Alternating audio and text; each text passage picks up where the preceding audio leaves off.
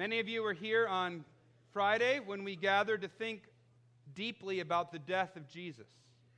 We were reading in the book of Luke, and we're going to continue in the book of Luke this morning. I invite you to open your Bibles to Luke chapter 24. We'll be reading verses 13 to 35. If you're here with us and you don't have a Bible, you can take the Bible in the rack in front of you that looks like this. That's where it's found on page 885, Luke 24. I also want to say if you don't have a Bible, or maybe uh, the Bible's written, the Bible you have is an older version that's hard for you to understand, you are welcome to take this book home with you as our gift to you. So there's even a little note in the front that gives you permission to take this Bible so you're not stealing, okay? So we want everyone to have a Bible so they can read these truths for themselves. So we're in Luke chapter 24. I'm going to be reading verses 13 to 35. We say at our church that the most important thing you hear is the Word of God read. So we do stand for the reading of God's Word, and I invite you to do that with me. Luke 24, 13 to 35. That very day, two of them were going to a village named Emmaus, about seven miles from Jerusalem. And they were talking with each other about all these things that had happened. While they were talking and discussing together, Jesus himself drew near and went with them, but their eyes were kept from recognizing him. And he said to them, What is this conversation that you're holding with each other as you walk? And they stood still, looking sad. Then one of them, one of them named Cleopas, answered him, Are you the only visitor to Jerusalem who does not know the things that have happened there in these days? And he said to them, What things? And they said to him, Concerning Jesus of Nazareth, a man who was a prophet, mighty in deed and word, before God and all the people, and how our chief priests and rulers delivered him up to be condemned to death and crucified him. We had hoped that he was the one to redeem Israel. Yes, and besides all this, it's now the third day since these things have happened. Moreover, some women of our company amazed us. They were at the tomb early in the morning, and when they did not find his body, they came back saying that they had even seen a vision of angels who said that he was alive. Some of those who were with us went to the tomb and found it just as the woman had said, but him they did not see. And he said to them, O foolish ones, and slow of heart to believe all that the prophets have spoken.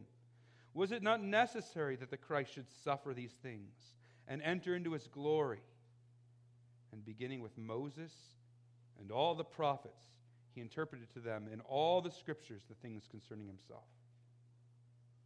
So they drew near to the village to which they were going. He acted as if he were going further, but they urged him strongly, saying, Stay with us, for it is toward evening, and the day is now far spent. So he went in to stay with them. When he was at table with them, he took the bread and blessed and broke it and gave it to them. And their eyes were opened, and they recognized him, and he vanished from their sight. Then they said to each other, Did not our hearts burn within us while he talked to us on the road, while he opened to us the scriptures? And they rose that same hour and returned to Jerusalem. And they found the eleven and those who were with them gathered together, saying, The Lord has risen indeed and has appeared to Simon. Then they told what had happened on the road and how he's known to them in the breaking of the bread. You can be seated as we pray. Father, we gather this morning full of joy because the tomb's empty full of joy because we know in our own hearts the crud that's there, in our own lives the brokenness that's there, and we need we need the hope of the resurrection that this world is not all there is, that there has been something true that's been done about it. And so we pray that you would take this service and inject us with the hope we need. By your Spirit, use your word to communicate to us this morning and help me to do that well. Help me to hear well as, as well. In Jesus' name, amen. The Bible provides us with four separate accounts of the life, death, and resurrection of Jesus. And each one was written with a particular goal in mind. So, for example, John's gospel account is written to prove that Jesus was the Messiah, so that by believing that we could have eternal life. Or Mark wrote his gospel to clarify the essentially the essentials of the good news of Jesus and his kingdom. Or you could think of the book of Matthew, which we studied a couple years ago, that was written to equip his people to be disciple makers. But this Easter, we've been in the book of Luke. Why did Luke write his gospel? Look back at the very beginning, because Luke tells us right out of the gate. Look at Luke chapter 1, it's on page 855. We're going to look at the first four verses. He tells us right out of the gate why he's writing. Inasmuch as many have undertaken to compile a narrative of the things that have been accomplished among us, just as those who from the beginning were eyewitnesses and ministers of the word have delivered them to us, it seemed good to me also, having followed all these things closely for some time past, to write an orderly account for you, most excellent Theophilus. And listen to this that you may have certainty concerning the things you have been taught. Why did he write? Because he wanted most excellent Theophilus to have certainty concerning the things he was taught about Jesus. So Luke, the physician, writes his carefully researched, orderly account so that Theophilus can be certain about what he believes. In other words, Luke is a book designed to give concrete reliable evidence for the Christian faith, and in so doing, it's meant to strengthen our faith. Now, that's important to keep in mind. Because even though it's Easter morning and the church is packed, there are many of us here struggling with faith. Maybe you don't believe at all and you are more or less dragged here by someone you love. Maybe, maybe you don't believe, but you're curious. You thought, I'm going to come and learn a bit more. Or maybe we believe, but we find that our faith wavers at times, it fluctuates. It's a, it's a feeble faith. if any of those describe you, Luke's gospel is for you. God inspired it for you. And so it's not surprising that when Luke tells about the resurrection, there's one story that he tells that's more extended than any other story he tells, and he's the only gospel writer who tells it. And it's the story of two doubters. Now, by the end of the story, these two doubters have their hearts ablaze with faith. They're rushing to share the good news with others. But the surprising part of Luke's story, and I believe the most compelling, is what causes the transformation. What causes those whose hearts are slow to believe to become people whose hearts burn with belief? That's the surprising part. So let's dig in to learn the answer. As we heard in our Good Friday reading, innocent Jesus was mocked, treated truly, and brutally died on a Roman cross. After he breathes his last, he's truly dead, he's buried, and sits in a tomb. Friday, Saturday, into Sunday morning. But Sunday morning, some women show up with spices and ointments to cover the stench of Jesus' corpse. And they discover he's not there. And two angels tell the women that he's risen just as he said he would. And the women run and spread the news. Peter and a few of the other disciples come to the tomb and confirm Jesus' body is missing. Now, just after all this occurs, Luke changes the scene entirely to two followers of Jesus who are walking on a road to Emmaus, which is about seven miles from Jerusalem. One of them, we're later told, is Cleopas. We're not told the name of the other. Some speculate that it's his wife. They've heard all the news, and they're discussing all the news. But their discussion, we're told in verse 17, leaves them sad. You see, though they've heard it all, they don't believe in the resurrection. And you can't really blame them. It's actually pretty preposterous to think about a man rising from the dead. I mean, it's one thing to believe that someone was resuscitated. You know, they were dead maybe for a minute or two, then came back to life. I mean, that's hard for some of us to believe, but one might be able to get your mind around that. But to, but to believe that someone was declared dead by a Roman officer whose job it is to oversee a crucifixion, that he was buried, laid in a tomb, and, and dead for some 40 hours, to believe a person like that rose from the dead is frankly quite absurd. I mean, yes, this man was a man like no other man. Yes, he's a man so obviously fulfilled. He's a man who so obviously fulfilled the prophetic predictions of a coming Messiah, a man whose teaching was unlike any that anyone ever heard, a man who had done many miracles himself while he was on earth, but still, people don't rise from the dead. It just isn't possible. Even if this Jesus had told his disciples ahead of time that he would die and rise from the dead, it still stretches the mind of belief. So, even though Peter and some of the women claimed to have seen an empty tomb, even though the women claimed to have seen angels who told them Jesus was alive, these two were not going to believe. I mean, people claim to see things all the time. Surely there could be some other explanation for what happened.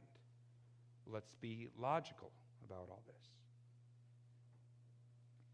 Now, I say that I, I can't claim to know exactly how Cleopas and his companion were thinking.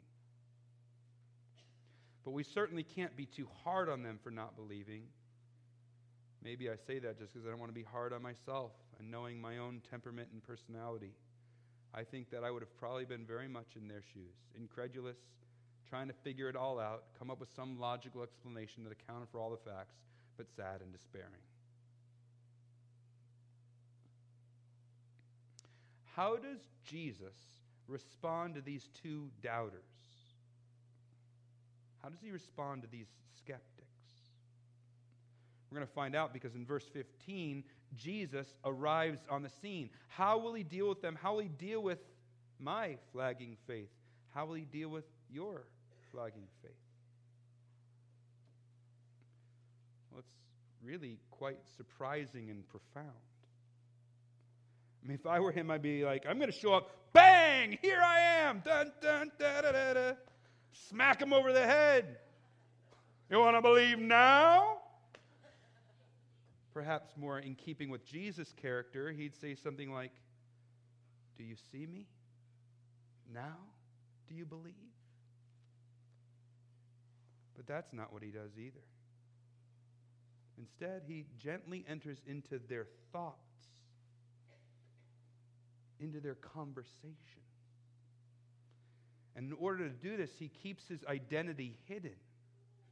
And he asks them in verse 17 to be included in their conversation. What is this conversation that you are holding with each other as you walk? I love their response because it's so thick with irony. Are you the only visitor to Jerusalem who does not know the things that have happened there in these days? Only one who didn't know? They say that to Jesus. But the greater irony it is, is that it's actually them who didn't know. Now, sure, they, they know all the facts, but they failed to really know what had happened. You see, death had been defeated, sin had been conquered. The eternal king, the Messiah, had risen from the dead. Israel's been redeemed. So then Jesus asked them the perfect question What things? He says in verse 19.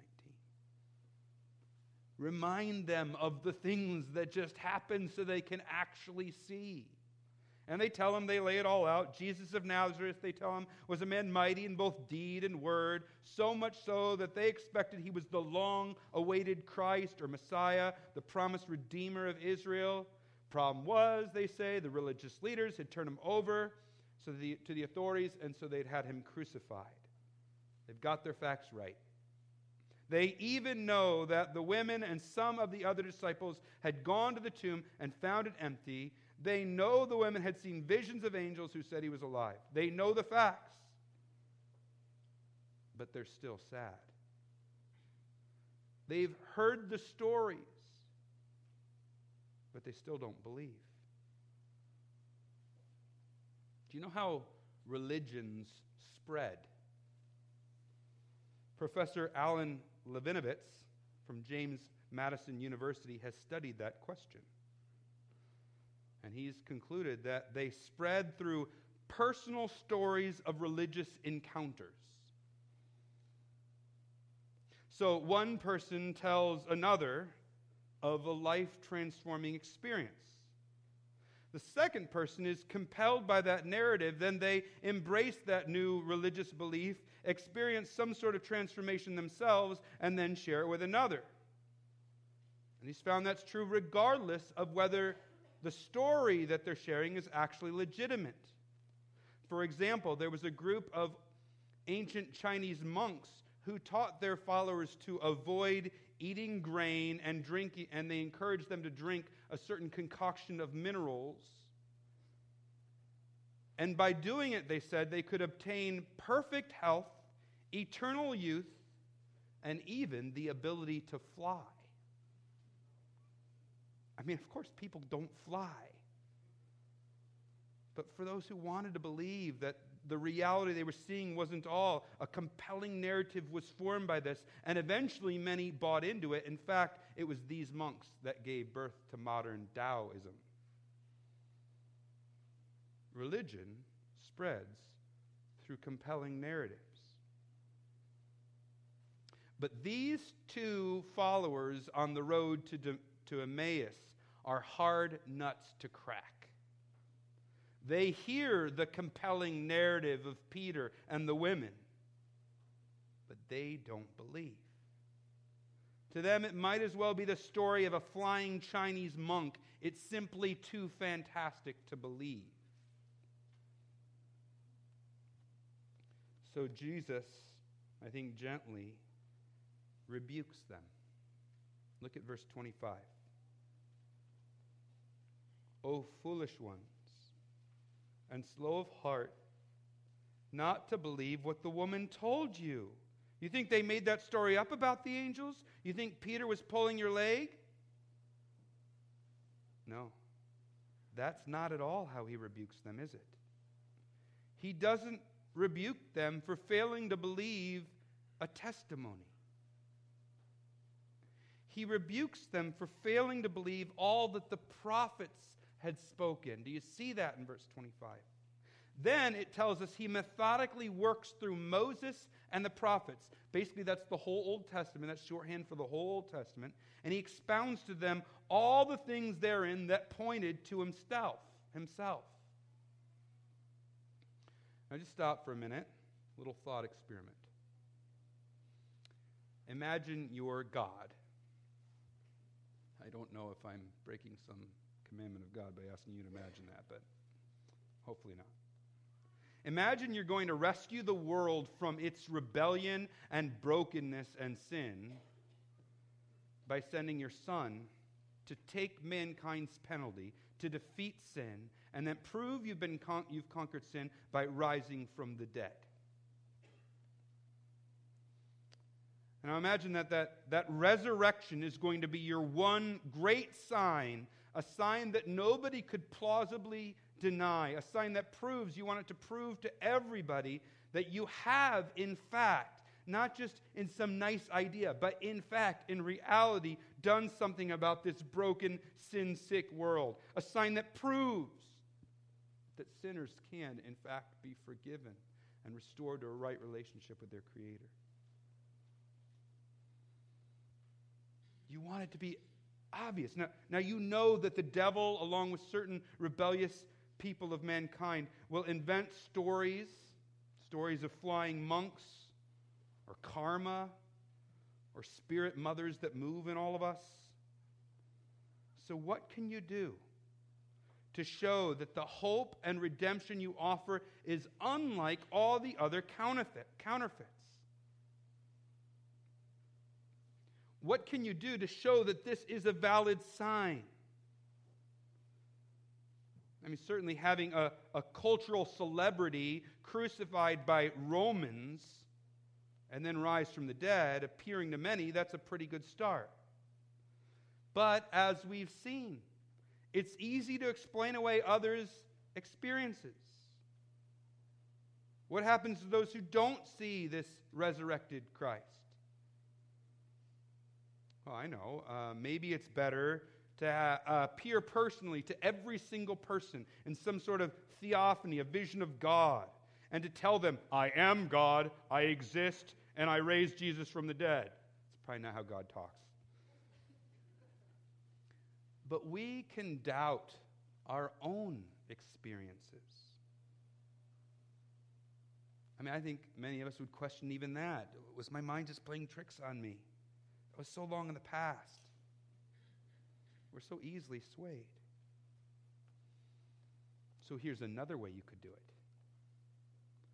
Hundreds of years before you sent your son, you could have your prophets make public prophecies and then have them written down for everyone to see. And these prophets would foretell the death and resurrection of that rescuer. Indeed, you could write an entire holy book, the Torah, the Old Testament, that makes no sense apart from the death and resurrection of Jesus. By showing so explicitly that you were going to save and how you were going to save, then when someone came and did it, verified by eyewitnesses and changed lives with stories, then it's credible. It can be tested and evaluated by anyone and everyone. And that's exactly what God did. That's why Jesus doesn't convince these two by appearing to them as the resurrected Christ. He convinced these, these two by showing them that the promised Savior, the Christ, had to suffer and die and enter into his glory. He convinces them from the scriptures. That's why Peter, in the book of Second, Second Peter, just a second. That's why Peter, who could have talked about seeing the risen Christ, right? He could have talked about seeing Jesus transfigured with Moses and Elijah on the mountain. But he says in 2 Peter chapter 1, we were eyewitnesses of his majesty, and we have something more sure the prophetic word. That's why the Apostle Paul, who saw a vision of the resurrected Christ, who elsewhere we learn was caught up in a vision where he was carried up to heaven, doesn't often tell those stories. Instead, his consistent practice is to reason from the scriptures, showing that, the, that Jesus had to be the Christ. He summarizes his message this way in 1 Corinthians 15 Jesus died for our sins in accordance with the scriptures. That he was buried, that he was raised on the third day in accordance with the scriptures. Do you see how God argues in the Bible? He says, Look at the Old Testament. I told you everything that was going to happen, and now it's happening in Christ. And so when the physician Luke wants us to have certainty concerning the resurrection, he tells us this story. He tells us the story of how Jesus hid his identity and then showed his two disciples from the scriptures that Jesus had to die for their sins and be raised. In a certain sense, there was nothing supernatural about it. It was just plain reasoning from the Bible. God said it hundreds of years before it happened, then it happened just as God said it would. That's the proof. It's credible, it gives certainty to our faith. Now, Luke doesn't tell us the exact content of Jesus' teaching. He doesn't have to. That's basically what the rest of the New Testament does. In fact, a little bit later in Luke 24, Jesus is meeting with the disciples and he says the same thing to them. He shows them from the scriptures that this had to happen. He says, You go be witnesses of this. That was their job, to reason from the scriptures that it's the Christ. So we know from the rest of the New Testament exactly what the content was. But to just give you a little bit of a sense of it, I want to give you three quick examples. First is an example from Genesis chapter 3. Right after man rebelled against God and sin and crud and brokenness and death broke in. Jesus at that time, or God at that time, says to Satan the serpent that a seed from the woman would be struck in the heel by the, the serpent but that that seed would crush the head or strike the head of the serpent. Now, it's not, if you're, if you're just reading along in Genesis, it's not entirely clear what that means. You know, there's some sort of hope bound up in the woman's offspring, but, but then Jesus comes. And Satan takes him to the cross where he thinks he's defeating him, striking his heel. But in that moment, Jesus deals the fatal blow to Satan, strikes his head. And it all makes sense. Or you can think of the elaborate sacrificial system that dominates so much of the Old Testament. A system that God instituted in order for sinful people to dwell with a holy God. But not just thinking about that system, but think about all the comments Moses makes about that system. You think about, he says that ultimately it wasn't sufficient because it couldn't deal with the heart. You think about how he says that it was just the outworking of some heavenly pattern. And you're not sure exactly what to make of all these things. So, is the sacrificial system where it's at or not? And then Jesus comes and is the ultimate perfect sacrifice for sin, truly satisfying God's just wrath against sin. Now you realize, yeah, that animal really didn't do anything for my sin. I needed the perfect Lamb of God to do that. His sacrifice is a once and for all sacrifice that can actually deal with my heart. All that was just a pattern for this. You see, Jesus had to die as our substitute to fulfill the entire Old Testament sacrificial system. Or a third example you think of the promise to David in 2 Samuel 7 that one of his, his offspring would have a forever kingdom. And you see then how the prophets pick that theme up and talk about a forever kingdom reigned over by a Davidic king. You also know that the Davidic kings let us down and that they ultimately lose the throne entirely. Again, what do we make of that? Until Jesus comes and makes sense of it all. He's a descendant of David. He had, as, as that king, he had to be able to live forever. So he had to enter into his glory so that he could fulfill those Old Testament comments about a forever king and a kingdom. He had to die, sacrificial system, but he also had to reign forever. So in order to do that, he had to rise from the dead. You see, that's just three elements. The Old Testament simply doesn't make sense apart from Christ. I could go on and on with examples. Every fiber of the Old Testament comes together in Christ. Now, there are certain elements of the Old Testament that make sense on their own apart from Christ. But when you look at all the elements together, the Old Testament doesn't make cohesive sense apart from Jesus.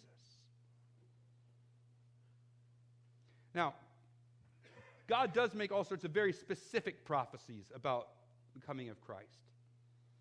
You can think of Isaiah 53 and the, the very vivid description of, of his crucifixion there. There's lots of those. So it's not like, oh, I'm just going to put some vague stuff out there and it comes together in Christ. But I, I want you to think about if there's some sort of riddle. If I, if I give you a few clues about something, um, people are buried in it, it's, it's a box, goes around the person. I go, yeah, that's a coffin. But if I tell you a riddle where there's a little bit more mystery in the, in the various elements, those, the man who made it doesn't want it. The man who buys it doesn't use it. The, ba- the man who uses it doesn't realize he needed it. Oh, wait a second. And then you hear it's a coffin. It just clicks. It's a more compelling kind of way of leading you to this. That's what God does in the Old Testament. It's not just that he makes the predictions that are obvious, though he does do that because he wants to be, to be really clear, but he weaves together an entire mystery that only Jesus unlocks. And when you see Jesus, boom, it pops and you see it. He makes sense of it all. That's how Jesus, that's how God showed us that Jesus is the answer.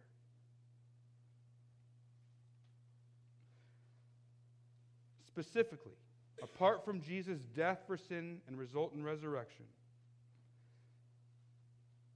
you can't make sense of the Old Testament. Jesus' death and resurrection is the key that unlocks the Old Testament. God wrote it down for us before it happened so that we could be sure. And that's just three examples in a few minutes of the kind of thing Jesus did with these two travelers over several hours. It's what Jesus did with those travelers. And it's what God is doing for you this morning so that your faith will rise. And we can imagine how the disciples must have responded when they heard this lesson. But Luke doesn't explicitly tell us. All he tells us is that when it appeared that Jesus was going to continue past Emmaus, the two followers plead with him to stay. Verse 29, verse 29 says, they urged him strongly. Let's just say they made him an offer he couldn't refuse. So he stayed with them. And then Jesus does something he'd done many times prior. He'd done it when feeding the 4,000. He'd done it when feeding the 5,000. He'd done it when, sh- when sharing the Last Supper with his disciples. He, he takes bread, blesses it, and breaks it. You see, the Bible presents a consistent picture of Jesus as the bread giver, the supplier of our needs. And it was at that moment that Jesus allowed them to recognize who he was. He'd reasoned with them from the scriptures, and now, now they get the personal experience. But just as soon as he shows himself to them, as soon as they realize we see Jesus, that's who's been with us, he vanishes from their sight. Boom. No doubt at this moment, the disciples' eyes were like saucers. And they turn to one another and say, Look with me at verse 32 at what they say. They say, Did not our hearts burn when we realized it was Jesus? Again, that's not what they say. It's not the supernatural experience that they're left clamoring over. It was the natural experience of reasoning from the scriptures. It wasn't the uncloaked Jesus that left them spellbound, it was the cloaked Jesus who had helped them see the scriptures. Those whose hearts were slow to believe the prophets now believe the prophets and their hearts burn. And what do they do in response? They rise that very hour and return to Jerusalem. Now remember, just a little bit ago, they had urged that stranger on the road to stay with them at Emmaus because it was evening and the day was spent. But that doesn't matter to them now. They get up that very hour and make haste back to Jerusalem because they want to join the disciples. They want to tell them what had happened. Of course, Luke points out that Jesus hadn't had, had shown himself to the others already. In verse 34, the others give their report. Yeah, Jesus really is alive. Now, Cleopas and his companion wait patiently, sharing in the joy of these other disciples, but they have something else to share. So, the, the first disciples, you see it in verse uh, 34, say, The Lord has risen indeed and has appeared to Simon. But after that report's given, what do Cleopas and his companion say?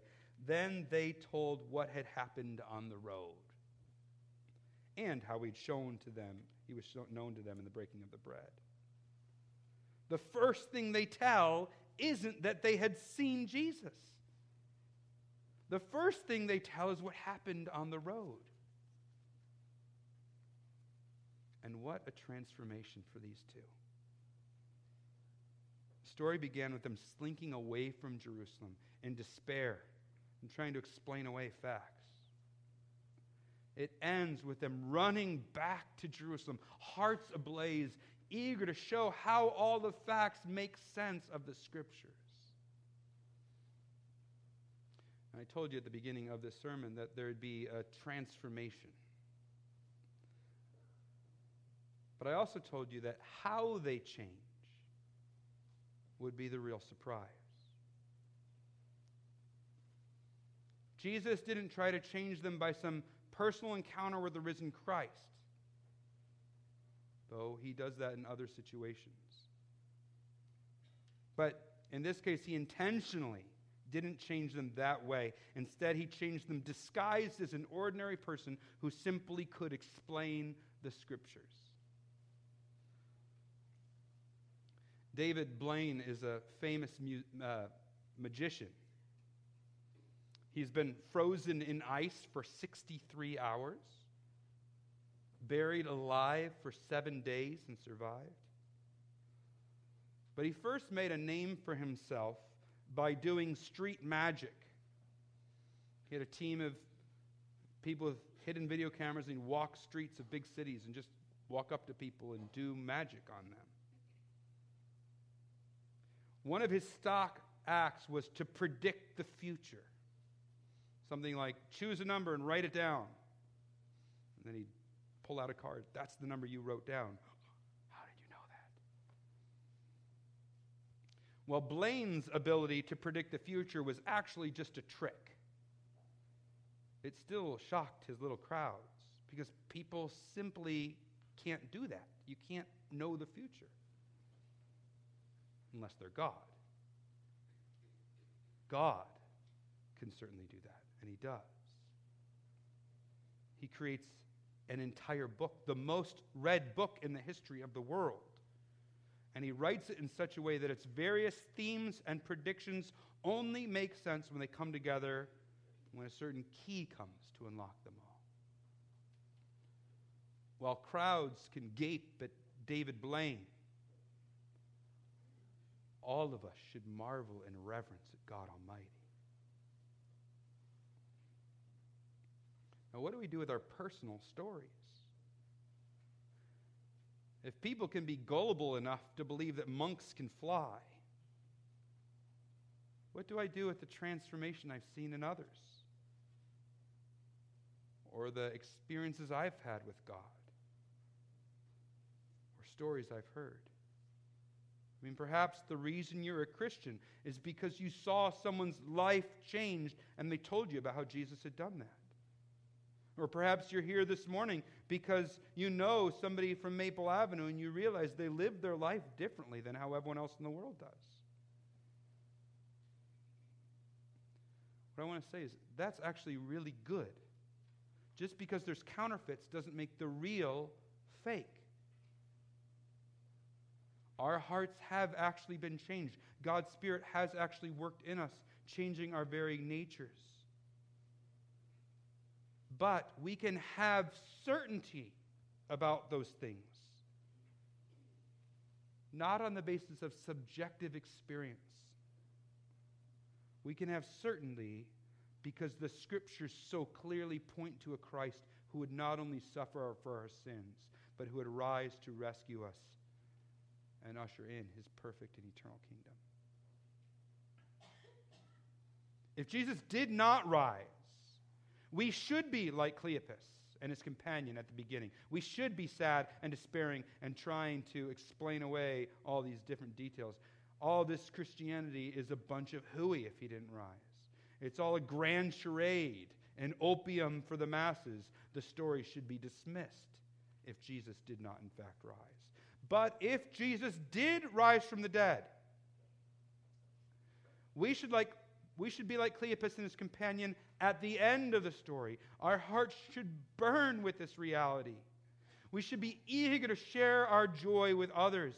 Death doesn't have the last word. My sin does not have to cut me off from my Creator. The stories, the stories are true. And if the stories are true, then we can rejoice exceedingly with joy inexplicable because Christ has won. Oh, how our hearts should burn. Would you join me in prayer? Father, I know that there are many here who, in one shape or form, are struggling with faith. And the way Jesus deals with Cleopas and his companion is so telling. And I pray that all who are feeling that would sense your loving, patient care entering into our thoughts, entering into our conversations, giving a book like Luke and a story like this for us, and then rebuking us and calling us to examine the scriptures, not to just take someone's word for it, but to examine the scriptures that you've laid out to see if this is really the case. May we be people who are willing to take our doubts to the scriptures and have them examined so that our faith might rise, so that we might have certainty. May all our faith strengthen. And God, as we see that this is not just a made up tale, not a counterfeit religious experience, but the reality, may our hearts burn with joy as we sing of that great, glorious day, that happy.